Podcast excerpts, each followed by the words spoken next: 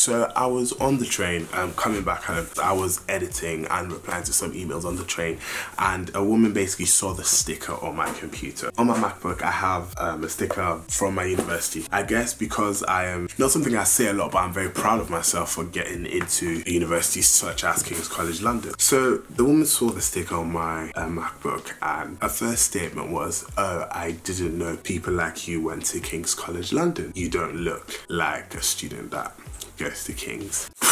For those that don't know, King's College London is known as one of the top world research universities. I think in places like, I think, top twenty-five, top thirty, I don't know the rankings, but it's a good university. It's kind of made its name for itself over the years. Sadly, with universities like this, it's the case that you don't find a lot of black people there. And the black people that do make it work extremely hard to kind of like get themselves there. So the conversation with the elderly white lady on the train kind of didn't go too well. I'm a big talker. I can talk for days. You can ask my friends and family. He's can talk. But for me to be speechless by something really kind of means that, damn, what the hell? So her statement of, oh, you don't look like someone that goes to King's College London, and basically prompted me to ask, well, what does someone who studies at such a university look like to you? And her response to that was simply, well, not you. I was just like, well, I study at King's. And she was just like, oh, that's so interesting. Funnily enough, she got off at the next stop, so I couldn't continue picking her brain. I kind of just left out that. I don't know whether to blame the elite per se universities for not putting out a more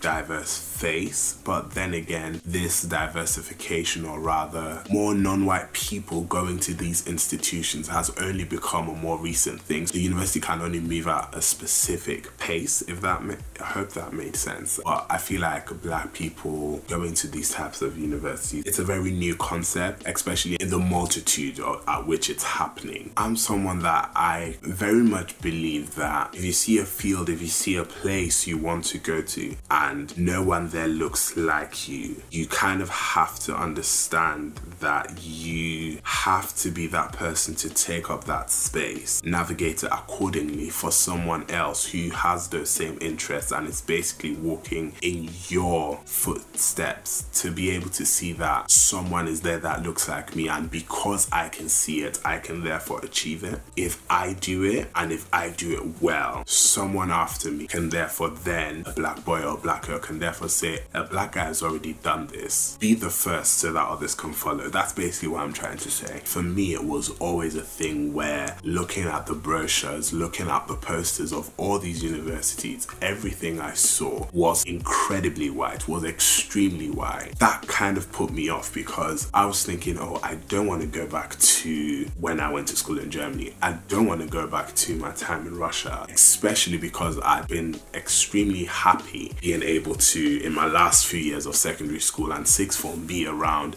a decent amount of black people. So I did want to obviously apply to the more black unis, or the unis that would have a large amount of black people, so that I'd be more comfortable. It took a lot for me to say, you know what, if someone doesn't break the cycle, the cycle will never be broken. If you've been to an open day, if you've been to a specific department and you've realized that everyone is white, be the first black person, so that once you have broken that door down, the door is now open for other people to walk through. So be a door breaker.